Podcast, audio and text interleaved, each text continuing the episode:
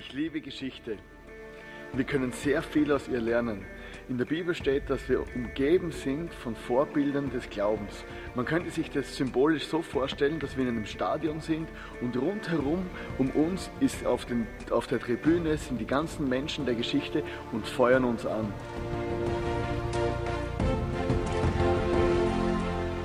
John Wesley, William Booth und drei andere interessante Persönlichkeiten drückten mit ihrer Radikalität der Geschichte ihren Stempel auf.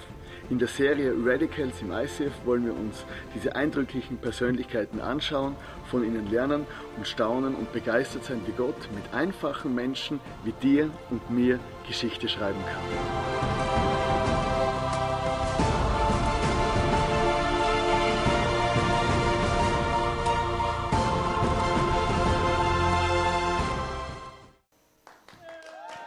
Hallo.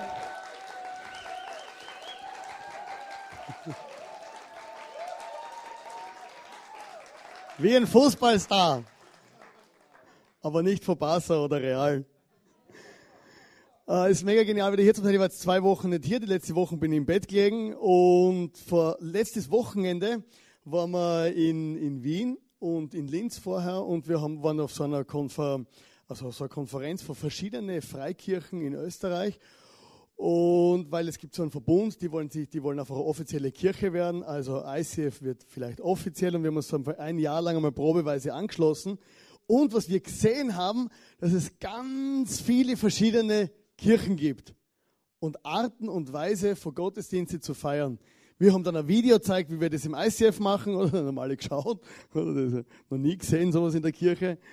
Und dann sind wir weitergezogen nach Wien und wir haben in Wien in einer Church predigt, ähm, äh, die Ilana und ich, und haben den ganzen, also haben zwei Tage Zeit verbracht mit diesen Leuten in Wien. Die Blue Devils haben wir auch noch besucht, wo sie gewonnen haben in Wien.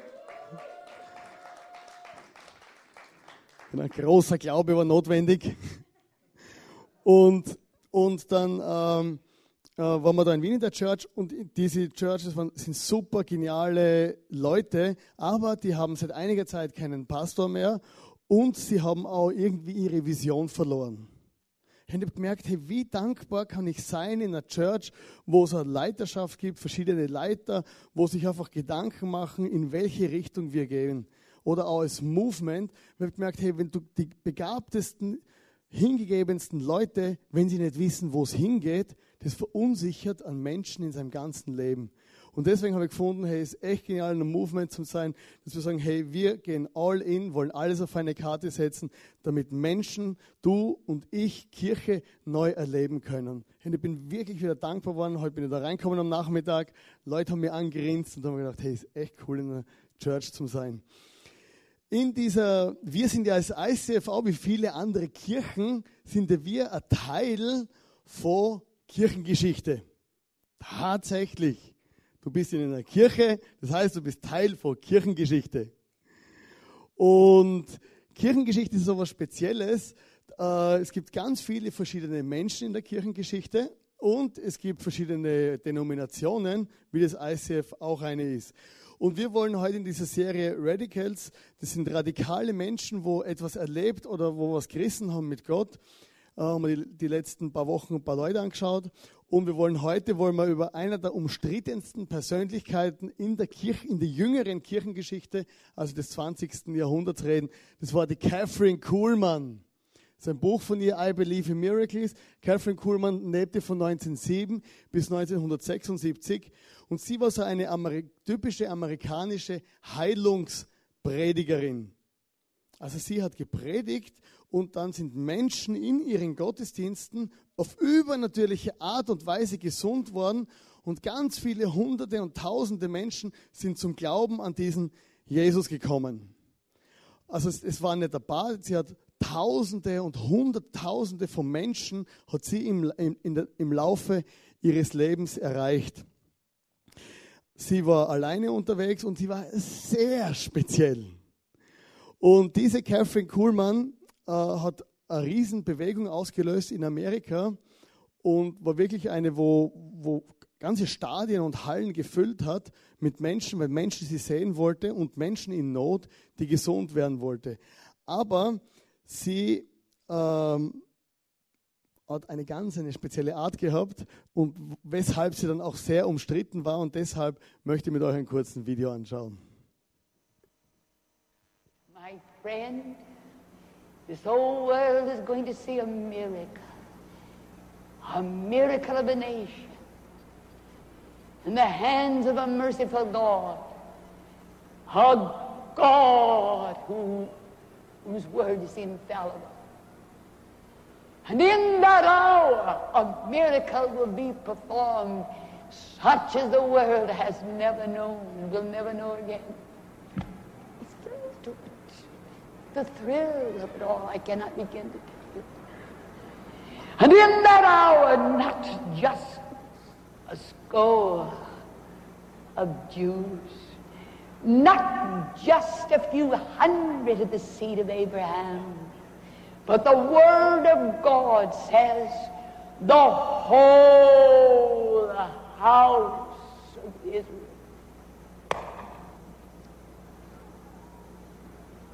The whole house of Israel.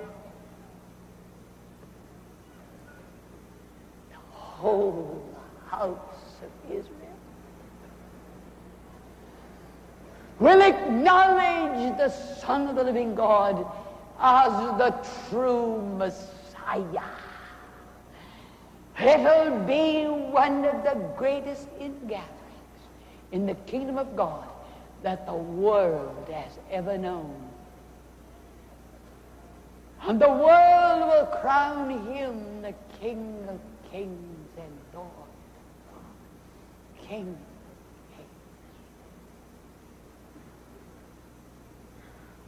That is the word of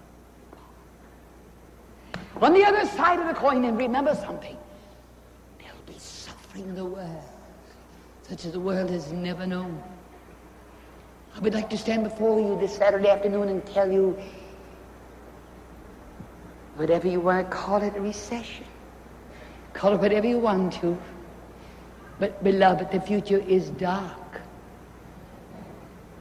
and it's getting darker. And it's getting darker. Doctor, what is this? This little 11 year old boy had rheumatoid arthritis aff- affecting his hips and his knees and his uh, ankles, wrists, and this is his wheelchair. You mean this is the little boy's wheelchair? Yes. Honey, is this This is the most beautiful child. I would have come to Las Vegas just for the healing of this youngster. Das war 1974 in Las Vegas. Also das waren so ungefähr diese Veranstaltungen, wie sie abgelaufen sind. Also stell dir mal vor, oder so eine Frau, oder völlig umstritten, aber sie glaubt an Jesus, sie liest die gleiche Bibel wie du und ich. Ich meine, das ist jetzt schon ein paar, ein paar Jahrzehnte her und sie hat wirklich, äh, äh, das, sind, das sind Wunder passiert in ihren Veranstaltungen. Aber es ist vielleicht die Art und Weise nicht jedermanns Geschmack. John Wimber, der Gründer der Vineyard-Bewegung, hat gesagt, mir war ihre Sprache zu affektiert und ihre Kleidung erschien mir zu extravagant. Ihre Art war theatralisch und ihr Auftreten mystisch.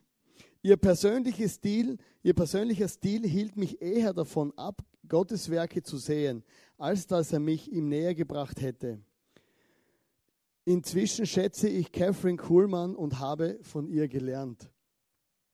Oder diese ganz andere Haltung. Dieser John Wimber war ein Prediger, der selber auch das erlebt hat, dass Menschen gesund geworden sind, wenn er für sie gebetet hat. Und äh, er hat einfach mit ihrer Art nichts anfangen können.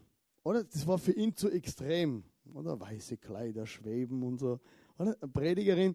Und John Wimber hat aber gesagt, aber inzwischen schätze ich Catherine Kuhlmann und habe von ihr gelernt. Unser Problem ist oft, dass wir Menschen sehen auf der Bühne, dass wir Menschen sehen in der Geschichte, wie auch die Radicals, dass wir, dass wir untereinander uns sehen, Menschen, die Erfolg haben, und wir kategorisieren Menschen aufgrund von dem, was uns nicht gefällt. Wir sagen einfach, oh, das ist komisch und das passt mir nicht, das ist nicht mein Stil. Und wir machen diese Sachen negativ, anstatt dass wir wieder, wieder John Wimber sagen, okay, ist nicht mein Stil, aber ich kann gewisse Sachen lernen. Wir haben ja vor einige Leute geredet, äh, weil unsere, also vor einige Leute vom John Wesley, Amy McPherson, Bonhoeffer, und wir haben diese, diese, diese Tendenz, dass wir irgendwas sehen von außen, es gefällt uns nicht, dann machen wir eine Schublade auf, stecken sie in die Schublade rein und, und kategorisieren diese Menschen. Wir machen was mit anderen Leuten, das wir nicht wollen, dass man mit uns macht.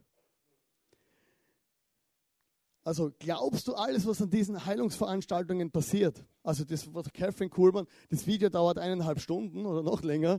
Also das geht nur Rollstühle und ganz viele. Einer um den anderen wird gesund erzählt, wie dieser kleine Junge, wo hier im Rollstuhl war. Also glaubst du alles, was da passiert? Also ich glaube nicht alles. Also ich glaube nicht, dass da jeder gesund geworden ist und alle und alles so wunderbar ist, wie es dann ausschaut. Aber ich lasse es dahingestellt und ich merke, in meinem Leben kann ich von ihr lernen. Weil wenn ich sehe, angenommen, es sind 100.000 Menschen in ihren Veranstaltungen gesund geworden und noch so viele Menschen gläubig an diesen wunderbaren Jesus. Und wenn nur jeder Zehnte oder jeder Hundertste davon stimmt, das ist ja schon eine beträchtliche Anzahl. Und dann schaue ich mein eigenes Leben an oder ich bin jetzt seit einigen Jahren gläubig und schaue mein eigenes Leben an. Wie viele Leute sind in meinem Leben schon gesund geworden, wenn ich für sie gebetet habe? Oder habe ich überhaupt schon für irgendjemanden gebetet und geglaubt, dass Gott ein Wunder tun kann?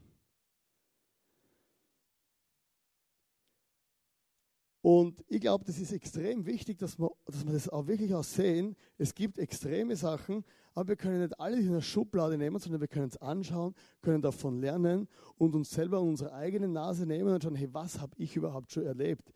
Bin ich auch mutig und bereit, aus der Reihe rauszutreten und etwas, etwas zu bewegen?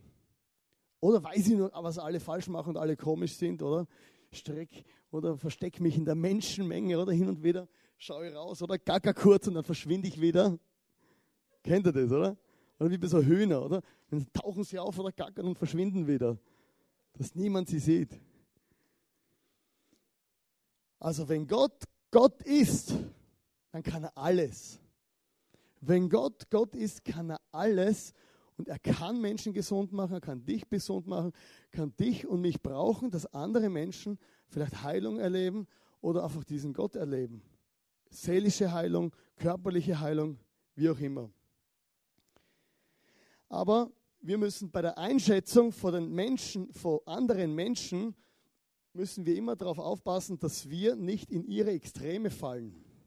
Ich habe euch da ein Bild mit, also Bild, ich versuche ein Bild zu malen. Ich male wieder mal. Ich habe mich heute auf ganz ein einfaches System entschieden. Also, äh, das ist die Mitte. Kann ich mir nämlich nichts falsch machen beim Strich. Oder das ist die Mitte deines Lebens. Und wenn du jetzt andere Menschen anschaust im Leben, dann sieht man oft immer diese Extreme. Oder zum Beispiel Mutter Teresa, Mother MT. Oder? MT. Oder? Sie war eine, für die, wo sie nicht kennen, sie hat in Indien, in Kalkutta, hunderte und tausende leprakranken Menschen geholfen, hat Kranke gepflegt, wo nicht mal jemand hingehen würde. Und wenn ich jetzt das Leben von der Mutter Teresa anschaue, äh, dann gibt es vielleicht ein paar Dinge, die mich stören, oder? Was hat sie für ein komisches Kleid angehabt, oder? Warum fällt sie vor dem Papst auf die Füße? Warum hat sie Geld genommen von Diktatoren? Viele Sachen, oder? Viele würden sagen, wow, wenn ich jetzt so Geld nehmen würde von irgendeinem afrikanischen Diktator, das wäre ein, eine Tragik, oder?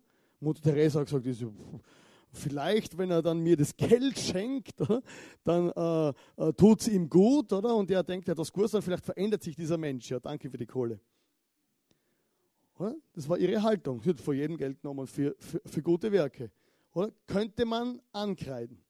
Aber wenn ich jetzt anhand ihrer Barmherzigkeit anschaue und dann mein Leben, Oder dann merke ich, das wäre das wär so optimal, oder? Und da ist das Extrem von der Mutter Teresa. Da habe ich gemerkt, ich habe noch Luft nach oben. Ich muss nicht schauen, was sie falsch gemacht hat, weil sie vielen Menschen geholfen hat, sondern ich habe noch Luft nach oben auf ein normales Maß. Ich muss auch noch nach Indien gehen, sondern ich kann hier in, im, im Rheintal, in, in Mitteleuropa, kann ich Gutes tun. Ich kann hier ein, mein ganzes normales äh, Lebensbestimmung, Ausleben und Gutes. Und dann haben wir John Wesley, oder? Kennt ihr John Wesley? Das ist der ganz freakige Typ von den Methodisten, JW. JW, genau. JW. Yo, man. Der JW. JW West. JW aus äh, John Wesley. John Wesley, das war der extreme Typ, oder? Der ist um 4 Uhr morgens aufgestanden, hat 8000 Kilometer pro Jahr auf dem Pferd, hat 400 Bücher geschrieben, 40.000 Mal gepredigt, hat jeden Tag dreimal predigt, 4 Uhr morgens aufgestanden, 5 Uhr gepredigt. Unglaublich diszipliniertes Leben. Oder Disziplin von A bis Z, 50 Jahre lang durchzogen wie ein Gestörter. Oder? John Wesley hat einen ganzen Kontinent verändert. Also England ist ja kein Kontinent, ein ganzes Land. Oder? Aber wenn ich jetzt schaue, die Disziplin von John Wesley, oder? Dann muss ich hier einen Punkt machen. Oder? Im Vergleich zu mir. So hier ungefähr. Oder dann merke ich, er hat vielleicht ein paar falsche Sachen gemacht, hat falsche Weib geheiratet, oder? Die hat ihn verprügelt. Oder? Die hat ihn an den Haaren durch den Boden. Es gibt Dinge, wo, wo man sagen könnte, das war vielleicht nicht so optimal, oder? Der war so, der ist so durchknallt gewesen von der Disziplin könnte man ankreiden. Aber wenn ich schaue auf sein Leben, merke ich, ich habe noch Luft nach oben, oder? Weil ich bin eine faule Sau. Im Vergleich zu dem, sowieso. Damit ich vielleicht auf ein normales Niveau komme. Wen haben wir da noch? Oder, äh, oder, oder Reinhard Bonke. Oder der RB. RB. Predigt in Afrika, 100 Millionen von Menschen kommen zum Glauben. Er schreit wie ein Wahnsinniger auf der Bühne. Und er kann gar nicht normal reden, der schreit die Leute an. Aber in Afrika kommen Millionen Menschen kommen zum Glauben durch diesen Mann vom Reinhard Bonke. Jetzt kann ich hier sitzen in Vorarlberg und sagen, oder Bonke schreit laut, Bonke braucht so viel Geld, Bonke in Afrika, Bonke hier und mag ich nicht und Leute fallen nach hinten um, nicht nach vorne, was auch immer. Oder? Aber dann schaue ich mein Leben an oder er hat in den letzten zehn Jahren irgendwie 25 Millionen Menschen zu Jesus geführt, schriftlich ausgefüllte Karten in Afrika. Und dann schaue ich mein Leben an. Wie viele Menschen sind gläubig geworden durch mein Leben? Dann kann ich schon wieder da hinten einen Punkt machen. Oder ich merke, ich habe noch Luft nach oben. Und so weiter und so fort. So gibt es viele Leute, wir können alle anschauen und alles wissen, was alle falsch machen. Oder, oder du kannst auch mich anschauen, oder? Mach auch Sachen falsch. Aber wenn ich die ganzen Leute anschaue, muss ich nicht so werden wie sie. Sie haben eine gewisse Lebensbestimmung, eine gewisse, einen gewissen Plan auf ihrem Leben vor Gott und sie haben ihren Teil extrem ausgelebt. Mutter Teresa, der JW und der, der RB. Oder? Ich muss nicht überall so werden wie sie. Ich kann überall lernen und habe Luft nach oben. Aber ich bin RS. RS. Ich habe eine spezielle Begabung. Ich habe irgendwelche speziellen gute Sachen, wo ich gut kann. Und ich muss lernen, mein, mein, mein Extrem zu, zu sehen. Und das, was, was meine Lebensbestimmung, meine Berufung ist, das muss ich extrem leben. Das musst nicht du machen, du kannst machen, was du willst. Aber ich muss das, wozu ich bestimmt bin, auf dieser Welt rausfinden und dann muss ich das leben, wenn ich es weiß. Ob du jetzt ein guter Helfer bist, ob du ein, ein Weltklasse-Geschäftsmann bist, ob du ein Seelsorger bist, ein guter Musiker, ist eigentlich egal. Du musst nicht der sein, nicht der sein, nicht der sein, auch nicht die Catherine Kuhlmann sein. KK hat auch ein Extrem gelebt. Aber sie hat ihrs gelebt und die muss nicht sie sein. Muss jetzt keine weißen Kleider anziehen, damit Leute gesund werden.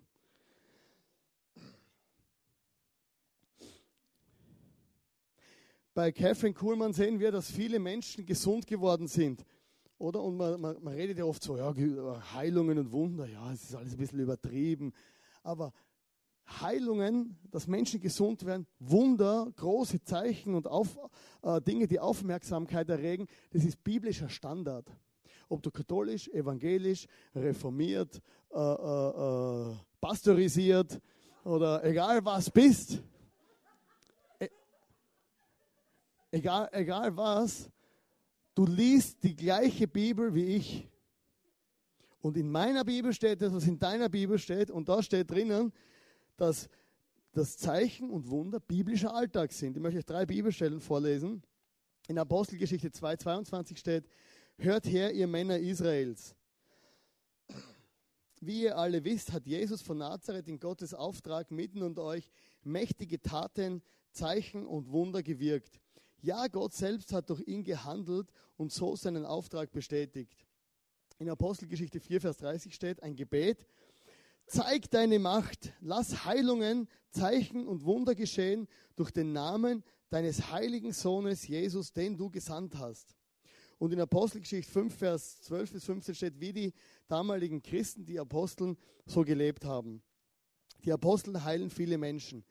Währenddessen vollbrachten die Apostel viele Zeichen und Wunder im Volk.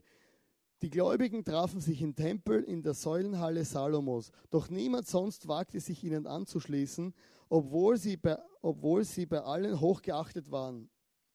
Immer mehr Menschen fanden zum Glauben an den Herrn, Männer wie Frauen. Das, das Wirken der Apostel hatte zur Folge, jetzt muss aufpassen, dass man die Kranken auf Betten und Baren auf die Straße trug, nur damit der, Scha damit der Schatten von Petrus auf sie fiel wenn er, vorüber, wenn er vorüberging. Scharenweise strömten die Leute aus den umliegenden Dörfern nach Jerusalem und brachten ihre Kranken und die von bösen Geistern besessenen und alle wurden geheilt. Oder? Das ist biblischer Standard von deiner und meiner Bibel. Oder Krankenhäuser leer, alle Leute auf die Betten, auf die Straße raustragen. Petrus läuft vorbei, die Schatten fallen auf ihn, auf die Leute und die Leute stehen auf. Oder? Was, wenn er schnell unterwegs ist, müssen wir schauen, wo ist der Schatten? Schatten, Schatten. Schattensucher, oder? Oder? Und alle wurden geheilt. Es ist so abgefahren, diese Vorstellung, wie, wie das damals biblisch zugegangen ist. Tee.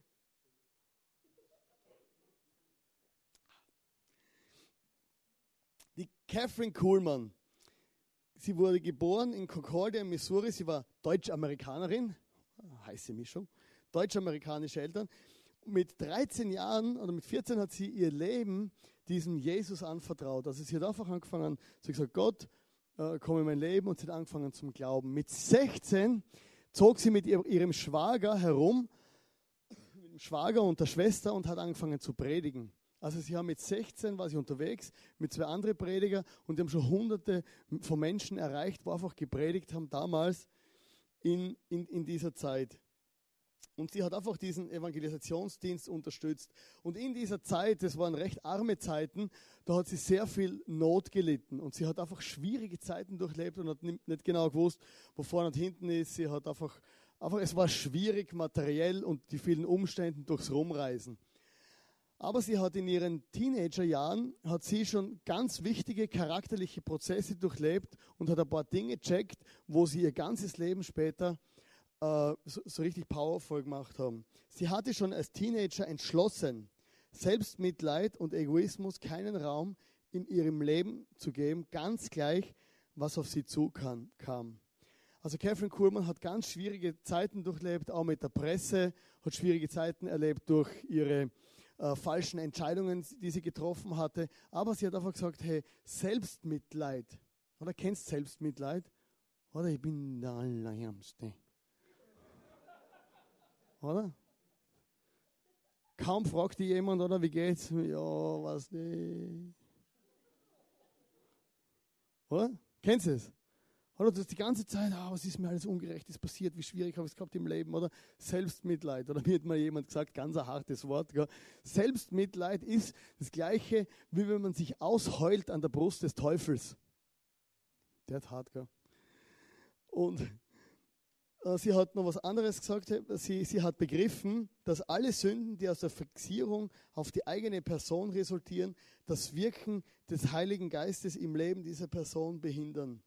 Sie lernte in schwierigen Situationen Ausdauer zu beweisen.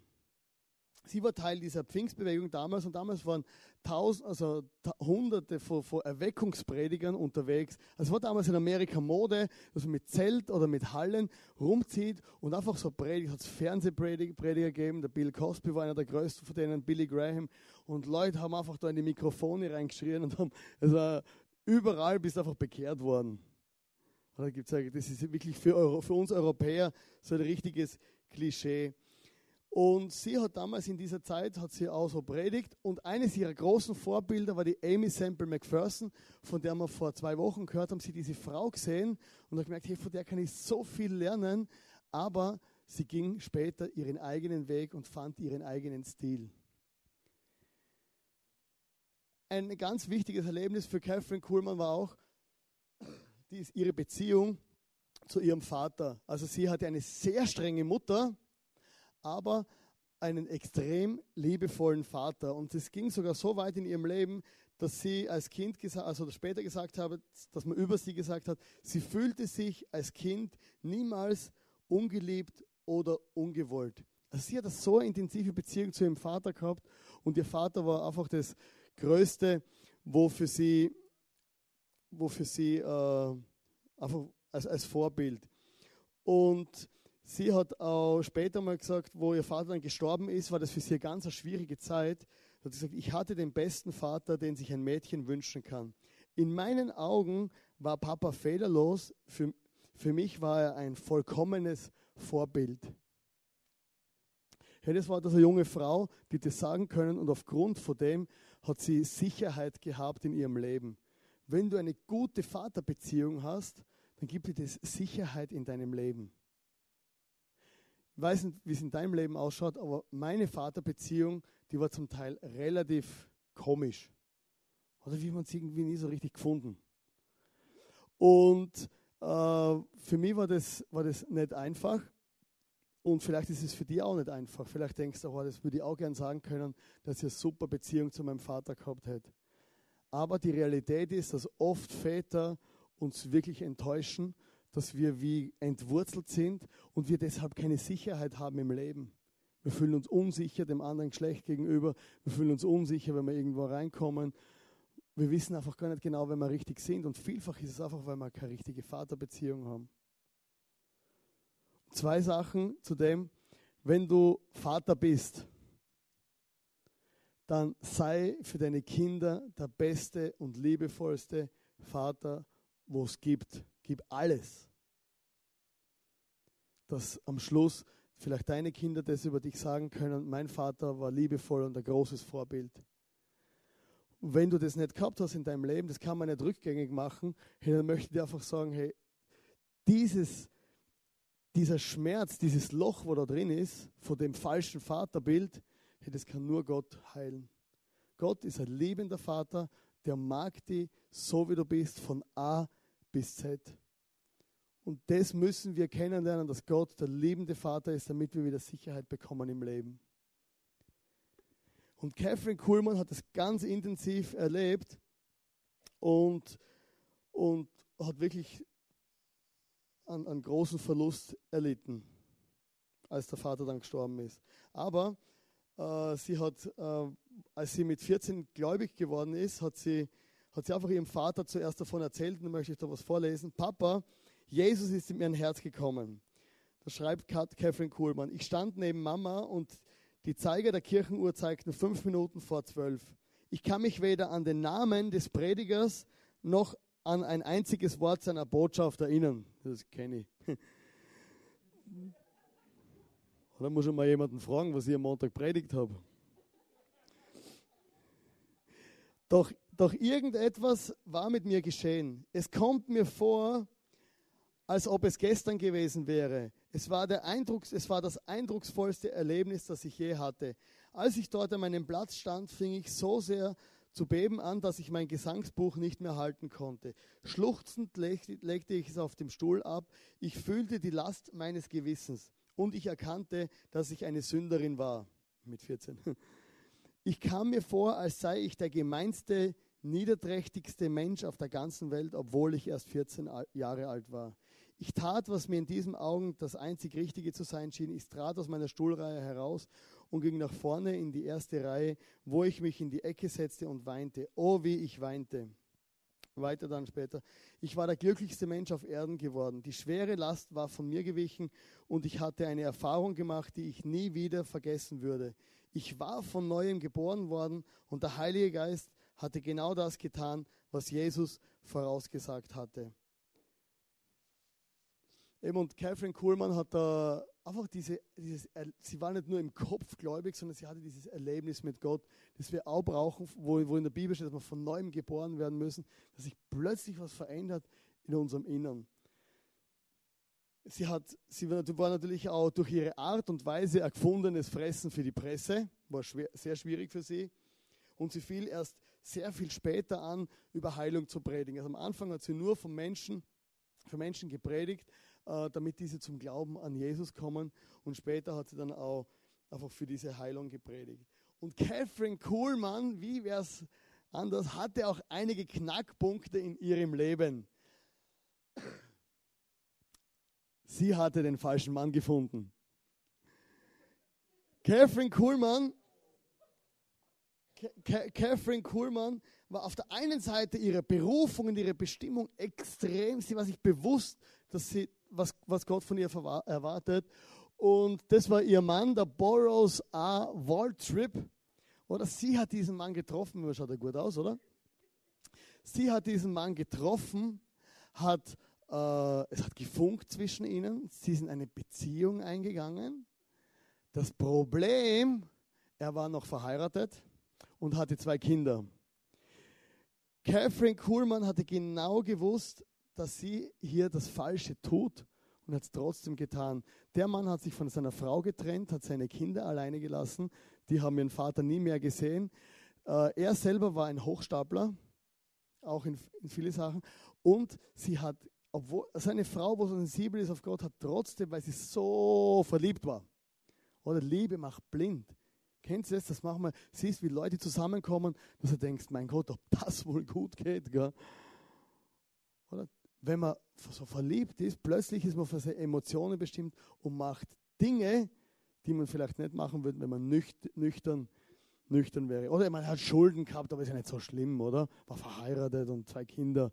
Und er hat sie alles schön geredet und sie haben dann tatsächlich geheiratet. Und sie wusste die ganze Zeit, das ist nicht richtig, was ich, was ich tue, weil die Bestimmung Gottes auf meinem Leben, die, die, dieser Lebensauftrag ist größer wie eigentlich, wie eigentlich, ähm, wie diese Ehe oder ist wichtiger. Genau, gut. Okay, und dann kam der Tag der Hochzeit und äh, ihre, ihre Trauzeugen sind davor gerannt und gesagt, hey, da können wir nicht dahinter stehen, da machen wir nicht mit. Und sie hat trotzdem gesagt, sie will den heiraten. Und dann steht da, in dem Buch, doch Catherine fand einen anderen Freund, der sich ihr und Waltrip als Trauzeuge zur Seite stellte. Während der Trauungszeremonie fiel Catherine in Ohnmacht. Waltrip, also der Mann, sorgte dafür, dass sie wieder zu sich kam, um das Ja-Wort zu geben. Ihre bewusste Entscheidung, sich aus dem Willen Gottes zu begeben, lastete offensichtlich schwer auf ihr. Also was es ist, manchmal, es gibt Dinge, wir machen Fehler in unserem Leben. Und dann gibt es Dinge, die, die machen wir ganz bewusst, wo du wie eine innere Stimme hast, wo du sagst, hey, das ist nicht gut, nicht gut, nicht gut. Dieses ständige, dass der Heilige Geist zu dir redet und einfach dir sagt, was nicht gut ist. Und wenn das dann trotzdem tust, immer wieder, dann rennt man eben ins, ins offene Messer. Und die Catherine hat geheiratet, ihr ganzes Ministry, alles, was sich aufgebaut hat, ist innerhalb von kurzer Zeit zusammengebrochen. Und sie war dann acht Jahre lang total in der Versenkung. Und eines Tages hat sie gesagt, hey, ich kann nicht mehr, ich muss, ich verlasse diesen Mann. Und Catherine Kuhlmann war sich bewusst, und das möchte ich uns auch sagen, Lebensbestimmung oder Lebensberufung Wir, wir glauben immer, das ist nur für uns. Oder ich muss meine Bestimmung, Berufung, ich muss wissen, für was ich lebe, damit es mir gut geht. Ich muss meine Talente und Leidenschaften herausfinden, damit es mir gut geht und ich glücklich bin. Das ist eine Folge von dem, wenn man das lebt.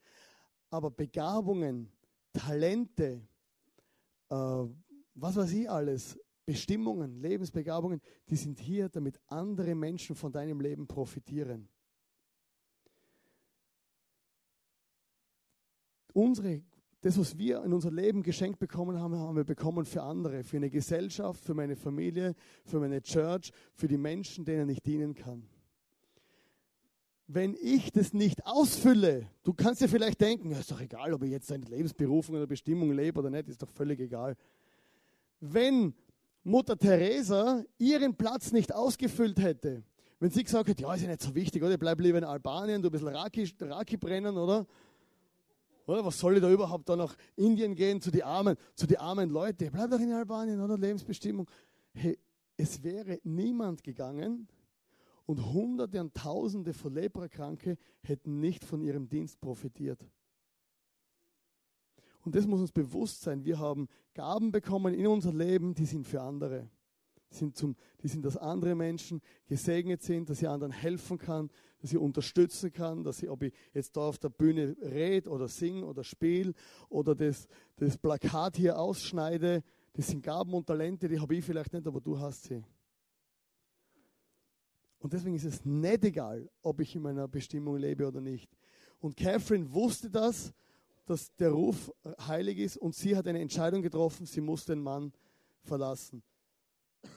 Da steht in ihrem Buch, ich musste mich entscheiden, werde ich dem Mann dienen, den ich liebe, oder dem Gott, den ich liebe. Ich wusste, ich konnte nicht Gott dienen und, Mister leben, und mit Mister leben. Niemand wird jemals den Schmerz nachempfinden können, den ich erlitten habe, denn ich liebte ihn mehr als mein eigenes Leben. Und eine Zeit lang liebte ich ihn sogar mehr als Gott. Ich erklärte ihm schließlich, dass ich ihn verlassen musste, denn Gott hat mich niemals von meiner ursprünglichen Berufung entbunden. Ich lebte nicht nur mit ihm, sondern ich musste auch mit meinem Gewissen leben. Und die Überführung des Heiligen Geistes war beinahe unerträglich. Ich war es müde geworden, mich selbst rechtfertigen. Kennst du das, sich selbst rechtfertigen? Hey, du machst wir machen manchmal Dinge, wo wir wissen, dass sie nicht richtig sind und wir drehen uns alles so, wie es uns genau passt, dass es irgendwie oder in unser eigenes theologisches Konzept reinpasst. Also ich bin so ein Spezialist. Oder? Und, und, und es gibt Dinge, da, da ist es gar nicht gut. Und Catherine hat gesagt, hey, sie wollte, sie war es müde, sich recht zu fertigen ich glaube, manchmal müssen wir auch aufhören, uns recht zu fertigen, damit wir einfach einen Frieden wieder haben und unsere Lebensbestimmung leben können. Und ein Reporter, der fragte sie mal, weil sie ständig über ihren eigenen Tod sprach, und sie antwortete, der Tod, er kam in Form einer großen Enttäuschung, einer maßlosen Enttäuschung, und ich hatte das Gefühl, meine ganze Welt sei zusammengebrochen. Weißt du, es kommt nicht darauf an, was dir geschieht, sondern was du tust, nachdem es dir geschieht.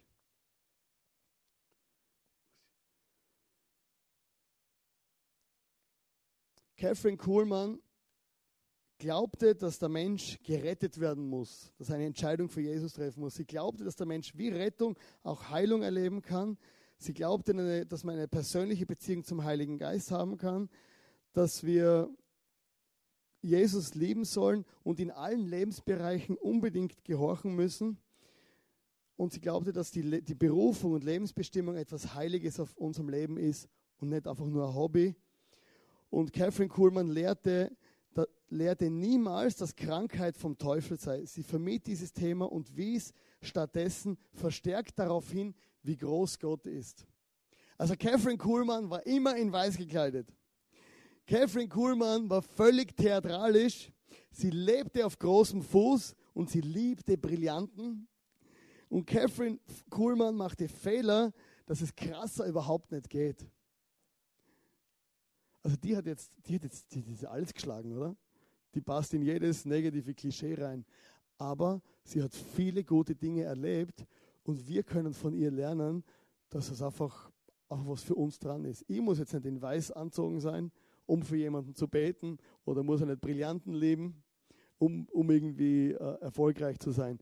Aber zum Beispiel die Ilana und ich, wir waren mal in einem Foyer in einer Church und haben dort eine Frau getroffen.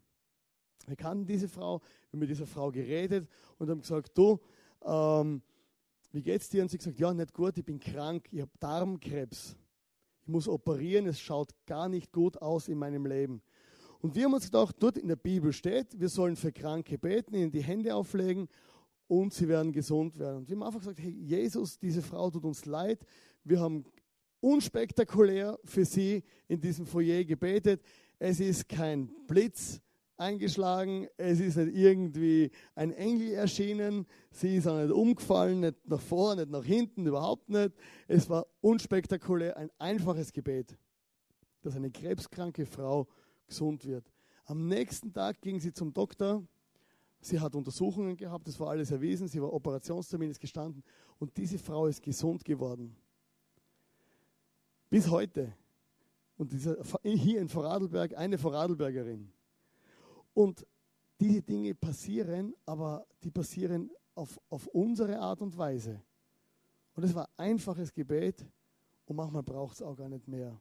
Wir müssen nicht Catherine Kuhlmann Zeug und Sachen sein, sondern wir müssen unseren Weg finden. Ich weiß nicht, wo dein Extrem ist, aber vielleicht hast du auch so Begabungen und Talente in deinem Leben, wo du sagst, hey, ich muss, ich muss mein, mein, mein Extrem finden und dann musst du auch leben. Du musst nicht irgendwer von denen sein. Du kannst lernen, aber du kannst deinen eigenen Stil im Leben finden. Und Catherine Kuhlmann, äh, am, am Schluss ihres Lebens, hat sie was geschrieben. Boah, so viel lesen. Am Schluss hat sie was geschrieben. Die Welt hat mich als Närrin bezeichnet weil ich mein ganzes Leben jemandem ausgeliefert habe, den ich nie gesehen habe. Ich weiß genau, was ich sagen werde, wenn ich vor ihm stehen werde. Wenn ich in Jesus wundervolles Gesicht blicken werde, bleibt mir nur eines zu sagen übrig. Ich habe es versucht. Ich habe mich selbst hingegeben, so gut ich konnte. Meine Erlösung wird zur Vollendung gelangt sein, wenn ich vor ihm stehen und ihn sehen werde der, dies, der all dies möglich gemacht hatte. Herr, ich weiß nicht, was du sagen wirst, wenn du vor Gott stehst, eines Tages.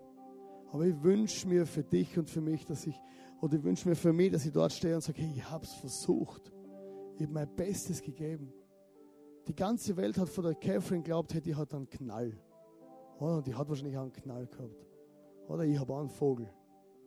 In meine Bereiche. Ich habe Extreme. Meine Bereiche.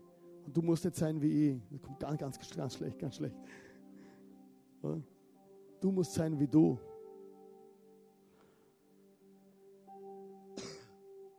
Und am Schluss geht es darum, hey, dass du dein Leben lebst, vor andere lernst, nicht alle fertig machst, nicht alles verteufelst, was du siehst.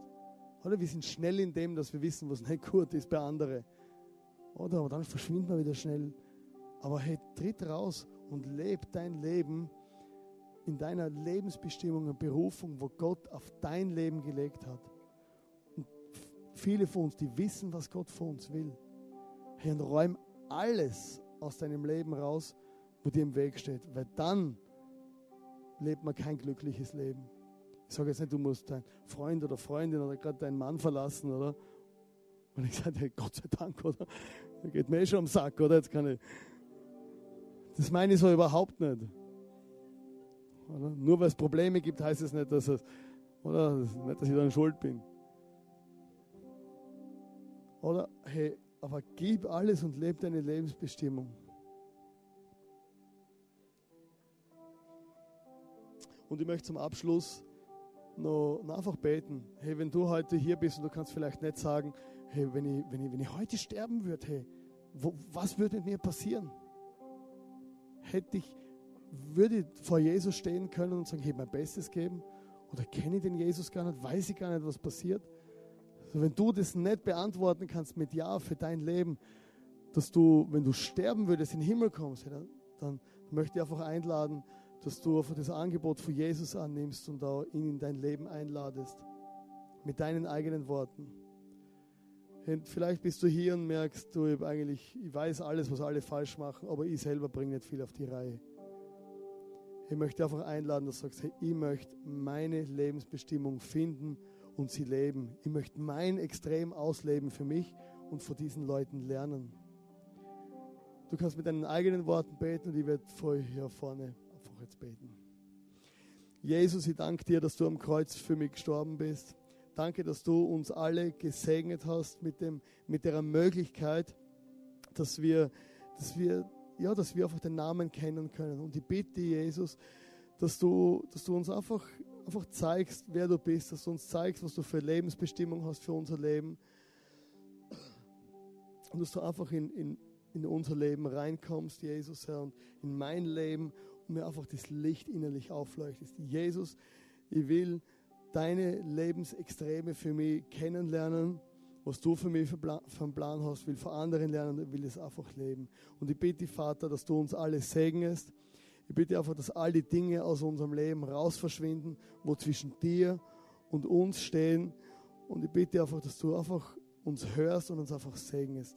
Jesus, und ich bete für jeden Einzelnen, wo hier krank ist an seinem Körper oder krank ist an seiner Seele, dass er wirklich einfach Heilung vor dir erleben kann. Amen. Ich möchte einladen, wenn du vielleicht sagst, hey, ich möchte irgendwie körperliche Heilung oder ich habe irgendwas, wo ich merke, ich möchte, dass jemand für mich betet oder ich habe seelische Verletzungen oder du kennst es oder so viel, deine Seele ist offen, du bist voller Narben und Schmerzen. Hey, dann geh einfach nach hinten ins Face-to-Face und lass einfach jemanden für dich beten, dass er für dich ein Wort bei Gott einlegt. Amen.